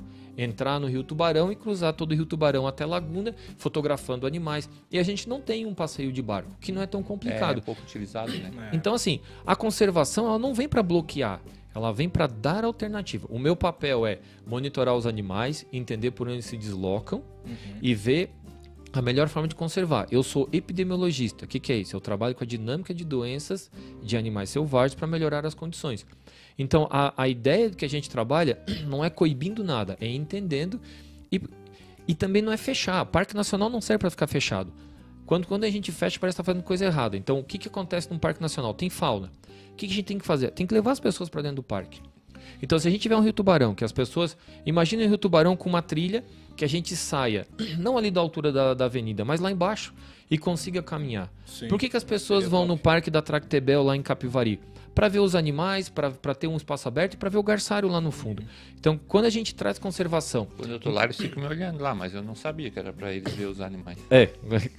Mas quando a gente traz a conservação como uma forma alternativa de economia, como melhorando as condições, a gente faz com que as pessoas queiram conservar. Até 20 anos atrás, as pessoas matavam onça. Hoje em dia, a onça é vista como dinheiro. Um cara que vai fazer um passeio, eu vi, o barqueiro que leva um cara para passear 5, 6 horas, ele ganha 100 dólares de gorjeta. Então, se alguém mata uma onça, Aonde mata aí? Aonde no Pantanal. Mata o ganha-pão dele. Sim. Então ninguém quer isso. Então o que, que aconteceu? Quando a fauna, quando a conservação levou dinheiro para as pessoas, as pessoas buscaram a conservação como fonte de revenda. Ninguém- Pronto. Eu posso sair de lá como pesquisador, né? O meu papel como cientista é levantar informação, mas a minha obrigação como pessoa é fazer com que as pessoas tenham renda em cima daquele trabalho. Senão é só proíbo. Quando eu só proíbo, tu- nada dá certo. A palavra é proibido significa eu vou fazer porque é mais bacana. E vocês monitoram quantas onças lá? Hoje em dia no Pantanal ou no Brasil? No Pantanal nós temos nove onças monitoradas e no Brasil nós temos 12 animais monitorados e mais seis lobos-guará. Que do- dos grupos de pesquisa com os quais eu trabalho. Seis jaguatiricas. Tu, tipo, no, tu tem nove onças, eu pensava que era um número maior disso aí. Nove é bastante ou isso é uma amostragem? Nove Por- porque porque tem- é difícil de pegar é elas. muito difícil. Tá? É, eu sou uma das poucas pessoas no Brasil que, que fazem isso. Eu a trabalho. onça, ela vive sozinha, ela vive com. Na verdade, assim, a onça pintada, ela, ela anda sozinha, mas ela tem um sistema de comunidade que elas conversam uma com a outra. Como é que elas conversam? Elas defecam, elas urinam e elas esturram, que é a vocalização que ela faz. Então existe uma comunicação social muito grande. E a gente sabe quem é a mãe, quem é a irmã, quem é parente. Nós fizemos um estudo genético, quando eu falo nós, é um grupo de pesquisadores, que toda onça pintada num raio de 4 km fêmea é parente. Os machos passam a ser parente a 10 km de distância. Então o que significa? Se uma mãe tem uma fêmea filhote, é, uma filhote fêmea, aquela filhote fêmea vai ficar na região da mãe. Se for um filhote macho, ele vai embora. Então a gente começa a entender a dinâmica. Eu já estou acompanhando a sexta geração de onça pintada na, na fazenda com a qual eu trabalho. Olha só. Esses, esses animais silvestres são bonitos, né? O tigre é um animal bonito, né? É... Joares, co- como tu pode explicar pra gente assim, de uma forma descontraída, as músicas do bonde e do Tigrão? Comente aí, explane. Como especialista em Bom, felino. como infeliz em felino, eu posso falar. Funk não é música, então me nego a pronunciar. Olha aí, que- que, olha, já caiu a live aí. Eu posso discutir pagode, ro- rock de preferência, mas funk não. Funk, me nego. Juarez, nasce nos Estados Unidos também. Eu passei uma temporada lá, eu fui fazer um intercâmbio, eu trabalhei em alguns zoológicos, eu fiz um estágio num, num instituto chamado Smithsonian, que faz o controle de alguns zoológicos dos Estados Unidos. E eu fui tentar fazer mestrado na época lá nos Estados Unidos. Na verdade, assim, ó, pesquisa no Brasil é uma coisa que não dá dinheiro. Então a gente, quando tá para nascer, pergunta assim: tu quer ganhar dinheiro ou tu, tu quer ser pesquisador? Não, eu quero ser pesquisador. E a minha família brinca, né? Que eu não quis ser dentista, como o pessoal da minha família, eu quis ser veterinário. Eu não quis trabalhar com cavalo nem com cachorro, eu quis trabalhar com animal silvestre. E não quis trabalhar com zoológico, fui trabalhar com vida livre. Então, assim, é, sabe quando o cara nasce para ser pobre? É isso. É, pobre é vocação. Mas tu é contratado de um monte de órgão. E, e olha só, tu falar em, em ganhar dinheiro, mas tu conhece um monte de animais, né? Por ser da tua área. Tu acha que um veterinário, ele tem vantagem sobre o jogo do bicho? Tem, bastante. Porque ele tem, conhece tudo, né? Conhece tudo e ele só sabe quem apostar. Mas é uma contravenção, né? É só se não contar pra ninguém. Mas eu fui pros Estados Mas Unidos. é a eu- especialidade, Alex. O cara tem, Eu fui- sabe de tudo dos animais. É que na verdade, jogar na verdade no jogo do bicho, o veterinário tem a vantagem porque ele cuida do bicheiro, mas deixa pra lá. Na verdade, fui para os Estados Unidos atrás de experiência e conhecimento, né? É, é muito difícil no Brasil. E na época eu consegui um, um- um convite do, do- dessa entidade americana, onde eu fazia meu- um treinamento. Eu busquei fazer doutorado, mas eu não consegui bolsa. E aí eu voltei para o Brasil. E na época eu fiz o meu mestrado na USP, que é uma das melhores universidades do Brasil né? E assim, apesar de eu trabalhar em várias empresas, né, o pagamento ele é muito mais das minhas custas, né, do, do que eu trabalho, do que um salário propriamente dito. Eu tenho a vantagem que eu sou pago, né, as minhas custas, o que eu, eu tenho que pagar o meu alimento, a minha viagem, mas eu conheço lugares que as pessoas não têm dinheiro que, que leve as pessoas a irem lá. E o que eu faço, né, é, é uma coisa que eu sei que muitas pessoas sonham. Então, assim, eu não posso reclamar da minha vida, né? Eu dependo basicamente do meu salário como um professor, mas eu uso os projetos que eu tenho para poder pagar as custas do meu doutorado, as minhas pesquisas, e eu vou levando. Mas eu conheço hoje lugares. Eu não, eu não imaginava trabalhar na Patagônia. Eu trabalhei há um ano e meio atrás, eu trabalhei em Cancún, fazendo captura de onça pintada. Eu conheci a Argentina numa região do norte trabalhando com onça. Eu já fui duas vezes trabalhar na Colômbia, capturando onça pintada. Eu conheço Caatinga, eu conheço a Amazônia, eu conheço o Cerrado. Então, assim, tudo que eu rodei foi trabalhando. Então, acho que o meu grande pagamento é uma coisa que ninguém me tira e que eu vou levar comigo para sempre, que é conhecimento. E esse é o bem maior que eu tenho de tudo que eu pude adquirir até hoje com a minha profissão. Show de bola. Meu sobrinho, meu sobrinho Henrique, Henrique Torres da Silva, disse que foi teu aluno na Unisul. Estudou, tá dizendo, manda um abraço pra ele, foi meu professor. Ele não vai lembrar de ti, Henrique, vai lembrar quantos alunos que ele tem. Ele conhece as onças pintadas do, do, Não, do Pantanal, tudo. O, Sergio. O Henrique aqui, ó. se ele começar a perguntar, se ele começar a falar como eu, como eu sou como professora, o Ibope vai cair aqui. Olha só, o Alex, o, o meu sobrinho é, é o Henrique, ele tem, ele laça em rodeio, ele gosta muito de rodeio, é, gosta de cavalo, tal, ele, ele se formou veterinário agora. É, se eu quiser me cadastrar num CTG e eu levar um cavalo marinho, pode, cavalo marinho, é uma espécie Pode. de cavalo? Pode, é uma espécie de cavalo, desde que seja num CTG no litoral. Aí tu pode, inclusive, procurar pegar uma vaca marinha ou um peixe-boi. Sergio, mostra o perfil do, do Instagram do, do Joares. Pra gente dar uma olhada lá no material, que a gente já tá a- indo pra reta final. Falei que uma hora passa rápido. Não, não, não, vamos ficar aqui mais um pouco, vamos esticar. Olha só o perfil lá. Joares, comenta pra gente as fotos ali. Ali é uma onça pintada no Pantanal e as outras fotos são na Amazônia. Tem uma foto de um jacaré que eu fiz uma brincadeira, que eu coloquei ela na, na vertical. É, mostrando também ali a- o- uma- as ariranhas, né, as araras em voo. Então, assim, o, meu, o meu Instagram é, um- é- é uma mídia social onde eu procuro promover o meu trabalho, os lugares que eu viajo, e tentando divulgar um pouquinho do- dos projetos né, que eu atuo. Não é, não é foto, não são fotos do meu dia a dia, só- é, dificilmente tem a minha imagem, mas é que a gente tem tanta coisa no Brasil. Eu acho que ninguém quer saber o que eu como ou o que, que eu tô fazendo, Tem mas tanto sim, animal bonito que não precisa botar tal não foto. bota a besta da minha foto lá, né? Então, Mas é um animal bonito mesmo, né? Cara, onça Caramba, pintada. Chega a- o tamanho e o Eu peso. capturei uma onça pintada de 148 quilos. Eu- Meu É o maior animal que a gente captura. até É bonito, mas tem um animal que eu acho bonito, é o cavalo. Não quero cavalo, é um animal bem desenhado. Sim, sim. É. Até quero mandar um abraço pro, pro Ed Borba, que tem o Aras. Alô, Ah, o Ed, o um Ed- abraço. O Ed lá de Capivari, o Ed, ó, era presidente da Isso. CDL lá, o nosso E amigo. por falar em animal, mandar um abraço pro Xereque, pro Pato e um pro Grilo Solivan. Pronto, tá mandado. Tá Olha aí só, assistido. por falar em pato, eles falam que o pato é um animal é, esperto, porque ele nasce com os dedos colados para não usar aliança. É verdade isso? E é verdade, mas ele tem inveja do cavalo porque o cavalo tem quatro patas. tem uma. ah, E também não cabe uma aliança, viu? Ah, tem uma que tá assistindo aqui, uma seguidora, e ela diz: Quero saber se é normal o cachorro comer o cocô dele mesmo. Não. As vacinas e remédios de vermes em dia é alimentação ou só ração e água? Por que os cachorros fazem isso? Então, na verdade, se chama coprofagia, pode ser um problema de distúrbio. Te indicaria primeiro procurar um veterinário para ter orientação, mas pode fazer é, sempre que o cão defecar, fazer recolher e tentar olhar as fezes para olhar a ração para saber se não está faltando algum nenhum nutriente na ração que está fazendo que o animal tenha coprofagia. Mas é, também tem uma coisa, né? Às vezes a gente recolhe e o cão aprende que tem que recolher as fezes. Então pode ser que ele tenha, tenha observado o proprietário recolher e ele está recolhendo as fezes antes do proprietário. Então, por isso que é importante con- consultar um veterinário ou um, um profissional para tentar dar a melhor orientação. Joares, por que, que um ovo em cima de um pedaço de bife tem o nome de bife a cavalo? Porque, na verdade, o bife, o ovo parece uma cela, né? Sério? Peraí, peraí. Já que tá falando em bife e cavalo em tubarão. Eu pensei que é porque quando a gente começa a aprender a andar a cavalo, é, Fica com os ovos mexidos depois de um certo tempo, aí seria diferente. Não teria um ovo instalado. Tive problema de cavalo aqui, né? É complicado, né? Muito. Pô, mas o pessoal tem uma saudade daquilo, rapaz. É, tava barato.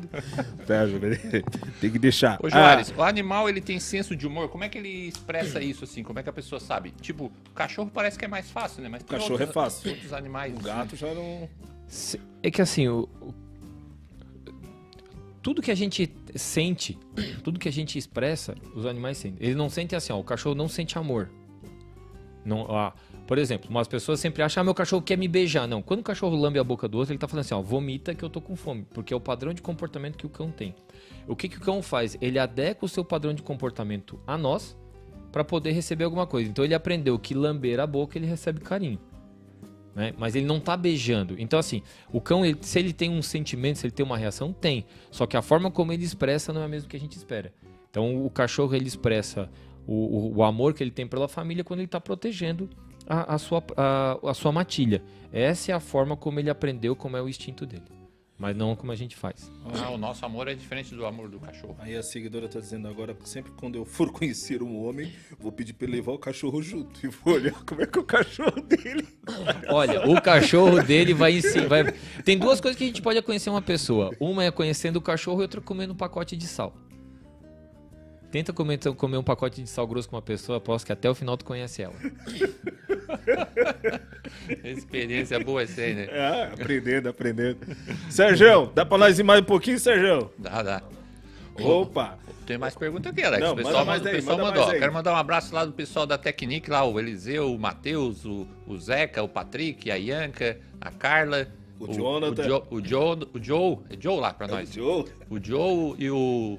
o ih, tem o novo lá, o Eduardo. Eles mandaram a pergunta aí, ó. É, é, quando chamamos alguém de burro, estamos correto ou isso é uma ofensa ao animal, que não tem nada a ver? É uma ofensa ao burro. Porque ele não tem nada a ver, né? Não. O, o- o- o ju- na verdade, assim, né? O burro é um híbrido, é o cruzamento do jumento com cavalo, que quando nasce macho a gente chama de burro e quando nasce fêmea a gente chama de mula, né? E na verdade os dois são teimosos e não e, e não, não não tem falta de inteligência. Então, quiser chamar uma pessoa de teimosa ou chamar de burro ou de mula, seria mais adequado. Agora, falta de inteligência não. Quando cruza um, um cavalo com uma jumenta. Um cavalo com uma jumenta, se nasce macho é burro, se nasce fêmea é uma mula. E quando cruza uma égua com um jumento. O que se nasce macho é burro, se nasce fêmea é mula. O que nasce Não é o. Não, ah, não é o, é o sexo dos pais que determina o que nasce. Não, é o sexo do, do animal que, na... Que nasce. Ah, entendi. Isso aí eu não sabia, ó. Vice, Alex? Mas tem um padrão diferente né, na formulação, na, na- no corpo, assim, que a gente consegue perceber às vezes quando é cruzamento de mãe e égua ou de mãe jumenta. Ô, Joras, em, em algum determinado. Alguns dias do mês, tem umas mulheres que se transformam num animal feroz, assim, não dá pra parar perto. O que, que tu acha? Elas têm que consultar um veterinário? Não, ela tem que. Na verdade, eu não sei como funciona, porque eu tenho uma arma anestésica em casa. Né? Então eu dou o tiro na minha mulher e volto. Pico a mula. O problema é que ela acorda. E quando acorda. O Anderson tá perguntando, eu tenho um pincher com alma de pitbull, o que que eu faço? Puta, joga fora esse negócio. Pelo amor de Deus. Pincher, putz. Não, olha, e- é, o pincher com alma de pitbull é falta pulso, viu? Que é brincadeira. Não, eu tô falando de pincher, meu, quem é meu aluno, talvez esteja ouvindo, sabe que eu sempre zoo com Falar em pinche, tem uns cachorrinhos, normalmente os pequenos, eles, eles sobem na perna assim dos donos e ficam fazendo um movimento pélvico ali. Por que, que eles fazem isso e o que, que eles querem Puta, aquele é um aquilo? distúrbio de boa compor... Aquele é um distúrbio de comportamento É, e na verdade ele tá mostrando que ele manda, né? A cópula em si não é questão reprodutora, é dizer eu mando em ti. Ele quer ser o alfa. Ele ali. tá, ele tá dizendo que ele é o alfa. Olha Aquilo ali é uma questão de submissão. Não tem nada de desejo sexual Não, dele. não, não. É só de bobice. Não, mesmo porque, Ah, um tapa na orelha. Né? olha, às vezes. às vezes pode resolver, Não pode, mas não tomar pode cuidado. bater nos animais, É, né? tomar, tomar cuidado, que às vezes o cachorro te dá uma mordida, tu vai ver o que é um patosse. Ah, já que falando muito de cachorro, agora não teve mais, pelo menos eu não vi mais relato de ataque de pitbull. Certo. Mas é, é uma raça mais perigosa do que as outras? Não, Não, é. Não. não. Melhor raça Mas que quem tem pra mais trabalhar. acidente com, com, tipo, normalmente com crianças. Então assim, vamos né? lá. Quem é a pessoa que compra um pitbull? É um idiota ou uma pessoa normal? Se for uma pessoa normal, Agora, e agora se for uma pessoa normal, da o- resposta, Alex, não. tá. Se, uma- se a pessoa que comprou um pitbull é uma pessoa normal, o pitbull ele vai ser um ótimo cachorro. Se a pessoa que compra um pitbull é um idiota, que vai botar ele na rinha, que vai ensinar ele a atacar, que vai ensinar ele a ser uma fera, o, pitbull é um idiota. Então, o problema não é o pitbull, é quem compra. que ele se espelha no dono. Ele é um espelho dono. Então, se a pessoa ensinar um pitbull a ser um pitbull, a- a melhor. tu- um pitbull numa clínica, a gente chega pra atender, tu pega o cachorro, tu vira do avesso, tu aperta, ele tá parado, ele não faz nada. Agora, se o pitbull for ensinado a ser agressivo, o problema do pitbull é o idiota na outra ponta da guia. E eu posso falar que é idiota mesmo, porque tudo que eu vi até hoje, da maioria dos pitbulls que eu atendi, os cães são normais. Por quê? Ele não tem problema de. É, se falava há muito tempo, uns anos atrás, que o, o, o Doberman tinha um problema de comportamento, porque o cérebro crescia e apertava. Não era, era só o idiota que comprou o Doberman. Todo Aquilo que cão. eles fazem na orelha dele é... é- É um corte. Não, eu sei, mas é, é, é bom fazer? Faz Então, o cão, hoje, hoje na fazer, não verdade, assim, hoje em dia é proibido no Brasil Ah, é proibido. qualquer corte de orelha ou de cauda, porque é considerado mutilação. Então hoje não se faz mais. Se É fazia cauda? cauda e orelha. É proibido. De todas as raças? Todas as raças tá proibido. Pode, hoje em dia tu vai notar Rottweiler com cauda comprida, tu vai notar o meu cão é um cane corso, né? E se cortava normalmente a cauda e a orelha, e ele não tem nem corte de cauda nem corte de orelha. O teu. O meu cão. É porque isso aí é, é um, é, um, É uma ele mutilação. preci- ele precisa daquilo ali pra alguma coisa. ele precisa. Ah, mas antigamente amarrava o fio, né? E Ah, o, isso se faz muito com ovelha, mas também não se faz mais. o labrador é aquele que, que é o cão guia mais Que, usado. que também é mais utilizado para gonquia.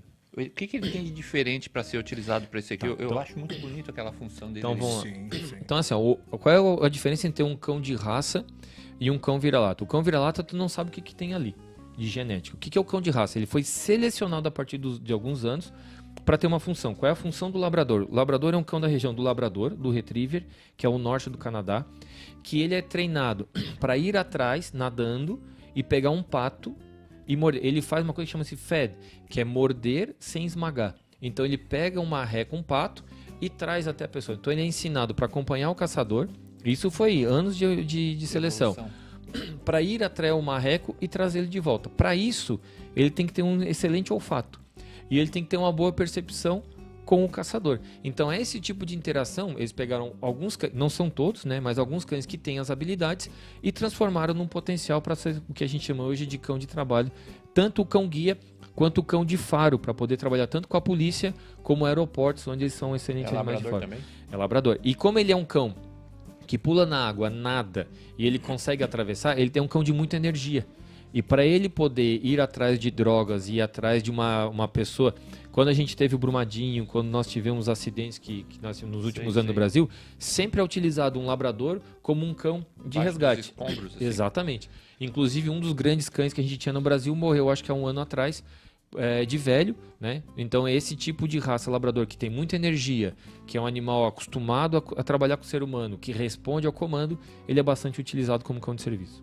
E, e aí eles colocam bastante no comercial de margarina, né? Por quê? Que sempre tem um cachorrinho andando no passo assim. É que, na, margarina. é que na verdade É é, porque ele é um cão com baixa agressividade, né? Ele, ele é, fisiono- a fisionomia dele não é agressiva e isso tende a trazer um padrão da nova família brasileira que quase todo mundo tem um cachorro dentro de casa. Fala pro Seco que ele sabe que o pessoal do Capiva é matador. Quem falou isso? Solivan Rosa. E aí, Grilo, beleza? Não, eu sei, o pessoal do Capiva é matador.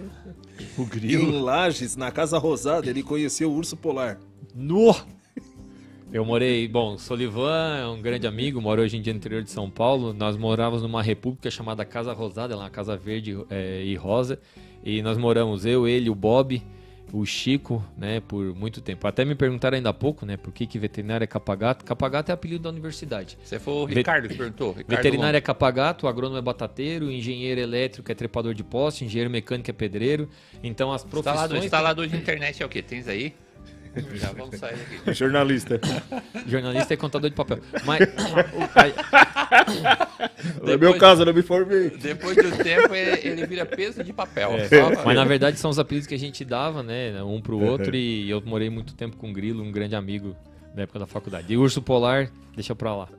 É história. É um leriado. Ramires Paz tá mandando um abraço. Abraço, amigos. Valeu. Manda aí mais uma pergunta aí, Evandro. É. Aquela, aquela nervosa. Nervosa. Não, não, não manda aquela nervosa. Olha só, tem uns guri que perguntaram assim, ó. É que hora que nós estamos aí? Pode perguntar essa, né? Ele quer saber por que, que os adolescentes, é, 12, 14 anos, lá eles sentem atração assim pelas cabrinhas, cabritinhas. Então, na verdade não é, na verdade não é atração, né? Na verdade é, é uma, uma cultura bem antiga que era a iniciação ou na casa de prostituição ou com animais, que é uma coisa que já não existe tanto hoje em dia. Alguns países, né, têm um- algumas práticas mais ou menos parecidas também, né? Não é só no Brasil.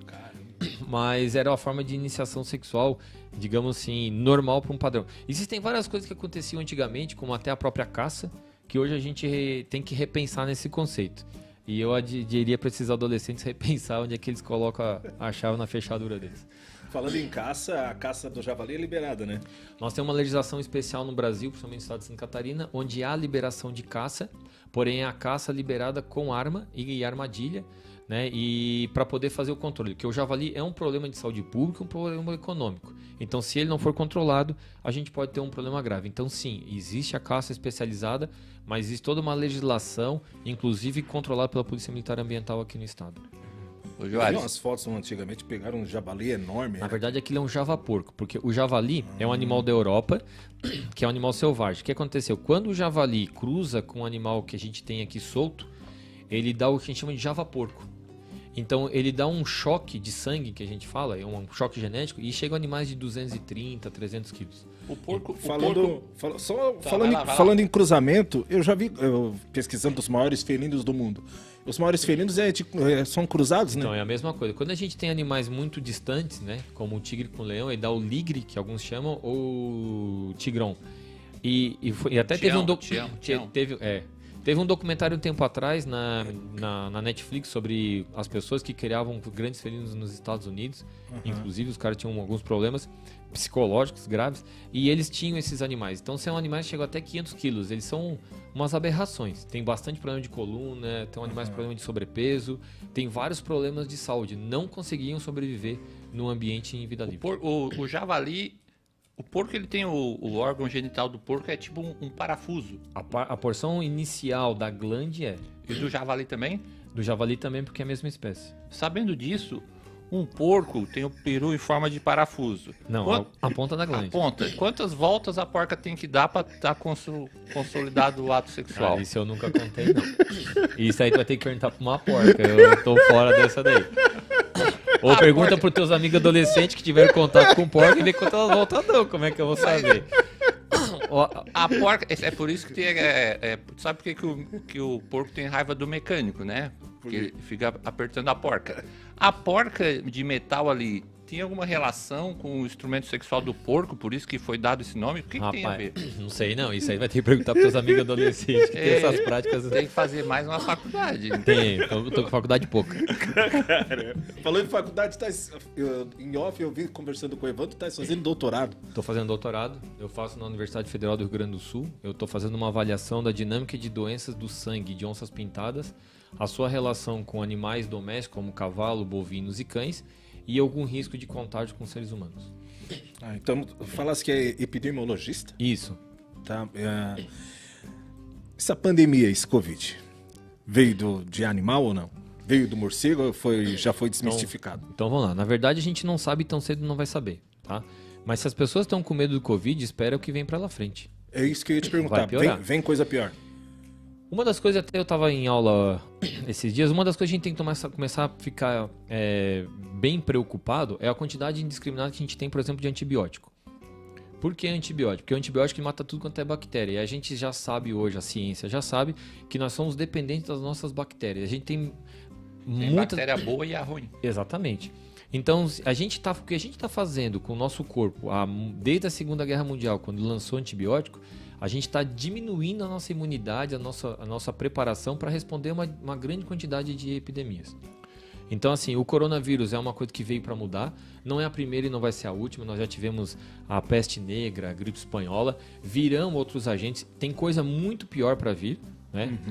Que a gente esbarra todo dia. Mas aconteceu no momento certo uma série de, de coincidências que o coronavírus veio e passou por cima. Mas para teres uma ideia, eu com o coronavírus, eu trabalho com coronavírus há mais de 20 anos. Com- fazendo monitoramento. Na época que eu trabalhei com o Lobo Guará, eu já monitorava o coronavírus. Só que o coronavírus intestinal, que é um coronavírus completamente diferente. Tem o mesmo nome, mas um padrão de ação diferente. Esse coronavírus é o respiratório. Então, assim, a ciência já conhecia. Falar que veio do morcego do pangolim, eu acho que é, é- é- tem que tomar cuidado, mas é importante a gente entender, porque na verdade o que está acontecendo é nós cada vez mais estamos entrando na área dos nossos animais, tentando consumir de uma forma inadvertida, e quando a gente menos espera, esbarra como um vírus, como um coronavírus. Então, vai piorar, vai estar vindo mais coisa por aí pelos próximos anos. Eita, é fim dos tempos. Joares, a gente tem que. Ah, antes de encerrar, galerinha, não sai daí, não sai Não, daí. não, não, antes não. de encerrar. Ô, Sérgio, Vamos tacar aquela vinheta? Os patrocinadores, Alex, tem que botar os patrocinadores aí. É, a vinheta especial. Aliados do Leriado. Tecnic Internet. Agora com planos especiais para telefonia fixa. A internet que tem conteúdo. Siga arroba Tecnic Internet. São Pedro Assistência Familiar. Nós temos o plano de assistência familiar que cabe no seu bolso. Siga arroba São Pedro ASS. Tiago Alves Cars. Troca, compra, vende e refinancia o seu usado. Há 14 anos no mercado. Siga arroba Tiago Alves Cars. Drogarias Ultra Popular em Capivari, Tubarão. A farmácia mais barata do Brasil. Siga arroba ultrapopular.capivari e arroba ultrapopular.tubarão. A Procar, a proteção que seu carro precisa. Siga no Instagram, arroba Aprocar. Lize Lingerie, sensualidade que você sente na pele. Vendas no atacado? Acesse o Instagram, arroba Lingerie. Fernandes Telhas e Revestimentos, do simples ao sofisticado. Uma grande variedade de produtos à pronta entrega. Siga arroba fernandes.telhas revestimentos. Geleia Equipamentos de Pesca. Temos tudo o que você precisa para a sua pescaria. Loja na Januário Alves Garcia, Humaitá, Tubarão. Siga arroba Geleia TB. Cris Lavação. Lavação completa com cera, limpeza especializada de painéis, serviço de leve trás, seu carro sujou ou Cris lavou. Siga arroba Cris Lavação.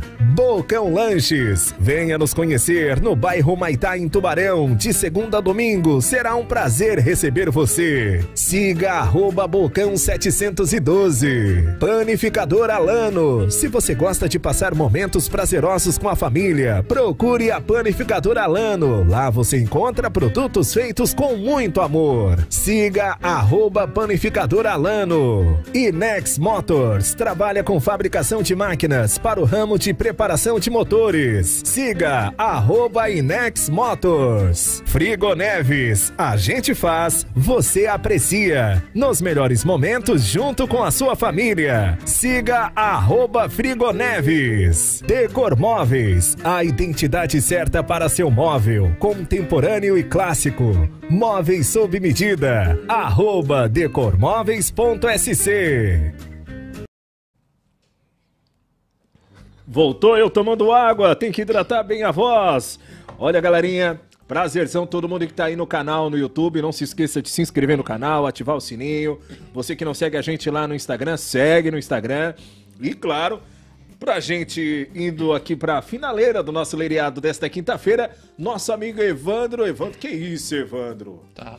Cê- não, você fez cada pergunta, Evandro. Poxa, Só Alex. pergunta top. Não valeu? Ô, valeu demais. Aí vamos cortar e fizemos tudo de novo depois, pode ser? Ou foi ao vivo isso aí? Não, foi tudo ao vivo. Ai, meu Deus Já do céu. era, né? Tomara que a minha mãe não veja eu fazer essas perguntas aí. Depois eu vou tirar só os cortes. Evandro, brigadão pela presença aí. Um abraço a toda a equipe lá da Technic. Ô, Obrigado, Alex.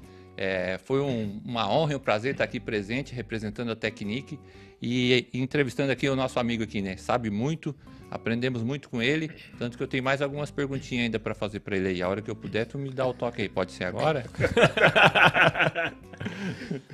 Ô, Evandro, e a Technic? Fala da Technic aí pra gente finalizar. Alex, a gente está bem contente lá, tá? A gente tem uma rede bem novinha em Capivari de fibra óptica, os equipamentos já de uma geração superior a alguns concorrentes, assim. A gente vende planos de internet a partir de 200 mega até 700 mega. Então, se a pessoa quer velocidade, contrata a Technic que vai ser bem atendida. Temos um aplicativo de TV, você que já é cliente de fibra óptica da Technic, que ainda não utiliza, é só ligar lá, pede seu usuário e senha. É um aplicativo bem fácil de instalar. Pode ser instalado no celular, no computador, em algumas TVs smart, se ela permite baixar o aplicativo, também pode instalar nela e assistir ali. São mais de 60 canais hoje e a gente vem incorporando outros cada vez mais canais né, nesse aplicativo. E tem a telefonia fixa também. E a telefonia fixa, que é o grande tchan desse mês lá, porque tem algumas operadoras lá que acabaram não dando mais assistência em telefone e aumentando muito o valor da conta. Então o pessoal tem uma opção lá com a gente. Telefonia com, com sinal digital, sem ruído, já fica com aquela ligação top 100%, som limpinha. E por- no plano de 300 mega, 300 mega de internet mais telefone fixo, o telefone fica por R$ 29,90. Isso dá um total de R$ 139,80. Então por R$ 139,80 você leva 300 mega de internet mais o telefone fixo. Passa lá, Tecnic, fica ali do lado do correio, bem pertinho da agropecuária do Juquinha ali, não tem erro. Show de bola. Evandro, prazerzão. Obrigadão mesmo, Evandro.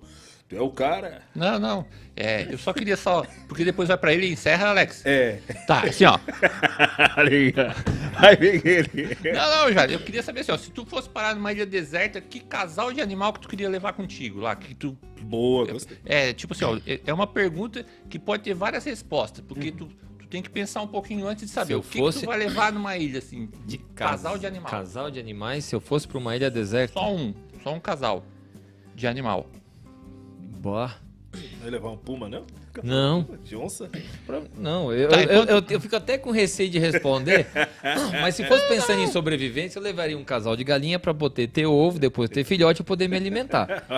E vai tentar me salvar. Mas eu sei que Caraca, vem. velho, quando eu fiz a pergunta, eu pensei nisso aí, ó. Eles, vão, vão responder qualquer. Vão levar, um cachorro, vão levar. Né, Não, pra vou- ter vou companhia. pensar em Então, assim, ó, sobrevivência. eu vou levar um casal, um galo e uma galinha. Por quê? Né, Põe ovo, daqui a pouco tem os pintinhos, daqui a pouco tu tá. Vou pensar né, em pra sobrevivência. sobrevivência. Cara do céu. Ô, sério, cara? Aí, poxa. Vou jogar no bicho amanhã. Qual é o bicho que joga isso aí? Ah, não sei não, não. Vai encerrar então assim, ó. o- é, perguntaram aqui pra mim, isso aqui foi o Ederson. O Ederson perguntou: quem tem o maior pênis do reino animal? A baleia. A baleia, não é o elefante. Não. Pô, falar em elefante, o, o Ari Toledo sempre contava uma piada. Ah, você sabe como é que o elefante suicida? Eu nunca soube. Tu sabe como é que é? Não. Não sabe também? Então. Não, opa! Já escapou pela culatra. é, qual- quando alguém fica só falando em peru, pinto, perereca, isso é considerado um assunto veterinário ou é um assunto sexual? Olha, na verdade, eu acho que quando a pessoa ficar falando muito disso é porque ela não tem o que fazer, viu? Ah, tu só fica falando de pintada daqui, tu adora uma pintada, já vi. É, eu E, escuto isso e a última pergunta, né? É tipo, tem, tem o comando, né? Que o pessoal dá senta, deita e rola. Isso é usado pra quê? É usado pra animais, né? Pra comando de animal, né? E se inverter a ordem da pala- das palavras e o pessoal falar senta, rola e deita, daí aí isso é o que que tá querendo dizer. Cara, das duas, uma. Outro tá na zona conversando com a amante, né? Estamos conversando com o veterinário. Agora eu vou pô. te fazer uma pergunta. Tu fez as 42? Não, né? Vamos, foi show de bola, show de bola. Alex, Obrigadão, Ivan. obrigado aí, obrigado pelo convite. Obrigado, Joares. Imagina. Joares, né? Eu tô pra aprender o nome dele. O nome dele é Joares, porque é com O.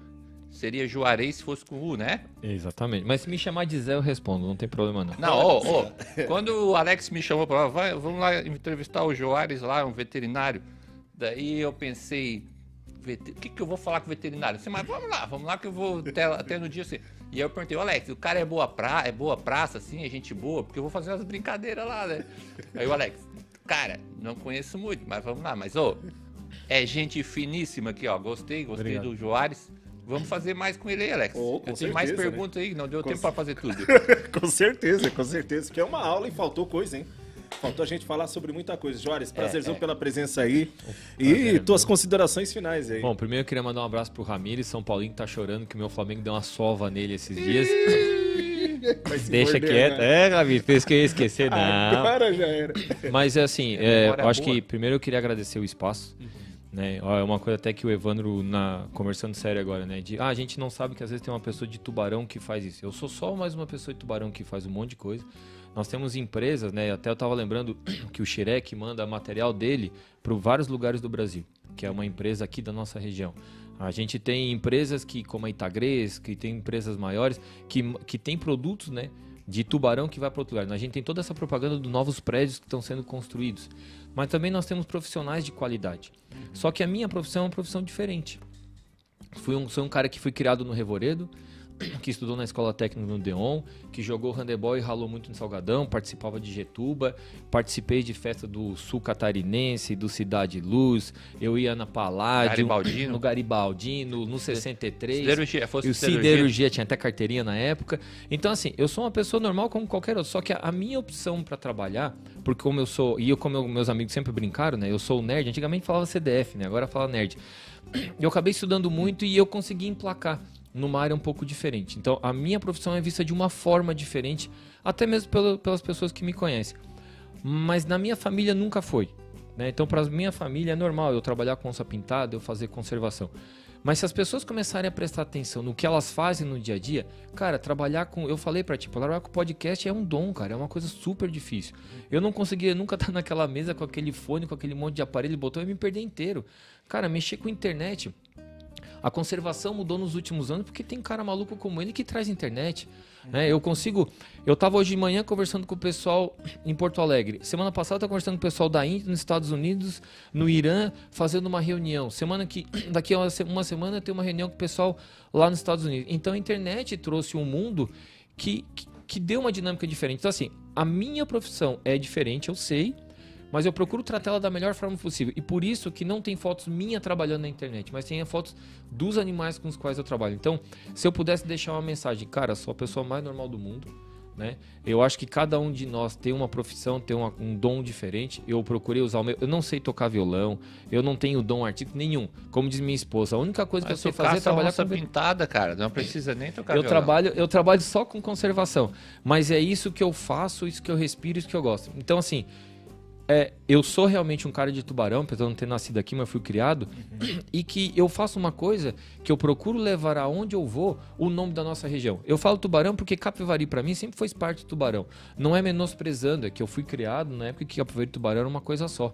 Então assim, eu levo o nome da nossa região, as pessoas já me reconhecem, eu encontro pessoas da nossa região em alguns lugares É legal isso aí, é motivo de orgulho, e, Alex. e, e as- e- e que. E, quando as pessoas. Pô, tu és da onde? Ah, a gente tem a briga, né, do Ercílio do Atlético Tubarão, que tá essa confusão agora, mas eu sou da cidade que tem um time de futsal, que tão bem nos representa na Liga Nacional. As pessoas nos conhecem. Né? Então, assim, eu sou só uma pessoa que procura levar o nosso nome, né? que procura levar ah, o que eu faço para ir afora e é muito legal para eu ter a oportunidade de vir aqui hoje e falar para as pessoas da minha cidade não só o que eu faço, mas um pouco do que eu vivo, que eu trabalho e que eu tente conseguir levar, se cada um conseguir escovar o dente com a torneira fechada. Conseguir economizar água na hora de, de lavar a louça. E eu lavo a louça na minha casa, então eu sei como é que funciona. E consiga tomar um banho um minuto mais curto, eu já vou conservar água. O meu trabalho lá no Pantanal, na Amazônia, conservando água é uma parte, mas cada um de nós aqui em Tubarão podemos fazer a nossa parte. Então, é, o meu trabalho é importante, como o trabalho de qualquer um, e eu gostaria que as pessoas começassem a ver no seu dia a dia como pode ajudar o meu trabalho, porque eu, cara, eu ralo o dia inteiro para ajudar a vida de cada um. Show de bola. Uma salva de palma aí. Show de bola. Ah, nossa. Joris Esse é Maia, Juarez. Mai, Juarez Mai, nosso representante aí do Sul para o mundo. Brigadão, brigadão, Juarez. Trabalho muito bonito. Parabéns, bola, Juarez. parabéns. Parabéns. Obrigado. E fala muito, hein? Tu é palestrante, né? Tem o dom da palavra também, É, o Alex. cara é bom mesmo. Pode montar um podcast A e chamar a facu- nós para dar entrevista. Não, eu não, eu não tenho o dom do jor- jornalismo, e nem da edição, nem de imagem. Então, se algum dia eu puder participar de um um podcast mais ativo, eu iria. Mas eu montar, tô fora. Valeu, Juarez. Valeu, Falou, Evandro. Obrigado. Obrigadão, galerinha. Forte abraço pra vocês. Tá aí o nosso lereado de hoje. Não se esqueça, se inscreva no canal, ative o sininho, segue a gente nas redes sociais e compartilha com todo mundo. Forte abraço. Valeu!